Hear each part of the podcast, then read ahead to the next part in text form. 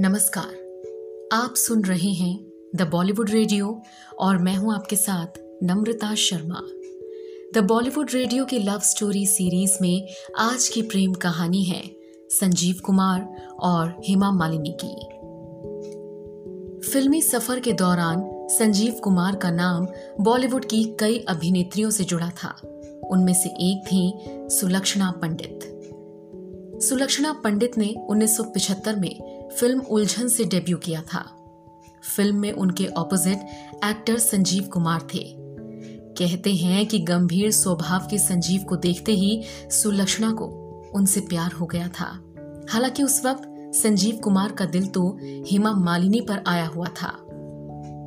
इसके बावजूद सुलक्षणा संजीव कुमार को चाहने लगी। एक खबर के अनुसार संजीव कुमार ने हेमा मालिनी को शादी के लिए प्रपोज किया था, लेकिन हेमा की माँ ने संजीव कुमार के रिश्ते को ठुकरा दिया था। हेमा की माँ की ओर से रिश्ते के मना करने के बाद संजीव कुमार का दिल टूट चुका था। उनकी और सुलक्षणा की तब तक काफ़ी अच्छी दोस्ती हो चुकी थी। वो हर बात सुलक्षणा से शेयर करते थे। संजीव कुमार जब हेमा मालिनी से अलग हो गए तो सुलक्षणा ने खुद ही अपने प्यार का इजहार संजीव कुमार से कर दिया। लेकिन होनी को तो शायद कुछ और ही मंजूर था। हेमा के मना करने के बाद उन्होंने सुलक्षणा को भी ठुकरा दिया।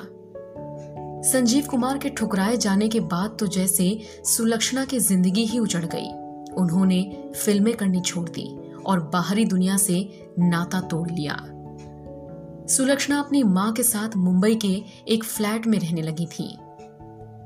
माँ के साथ रहते हुए भी उनकी हालत में कोई सुधार नहीं हुआ और वो डिप्रेशन में चली गई।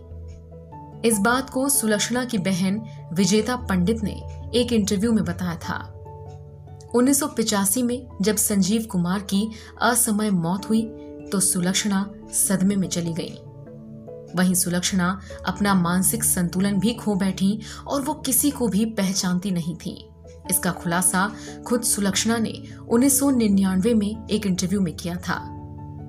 सुलक्षणा ने कहा था कि संजीव के चले जाने के बाद मैं डिप्रेशन में चली गई।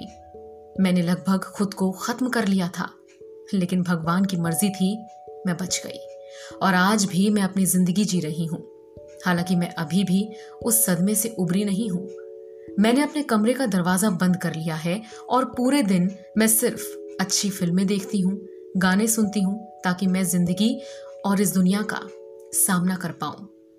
पेरेंट्स के गुजर जाने के बाद सुलक्षणा पंडित अपनी बहन विजेता पंडित के साथ रहने लगी।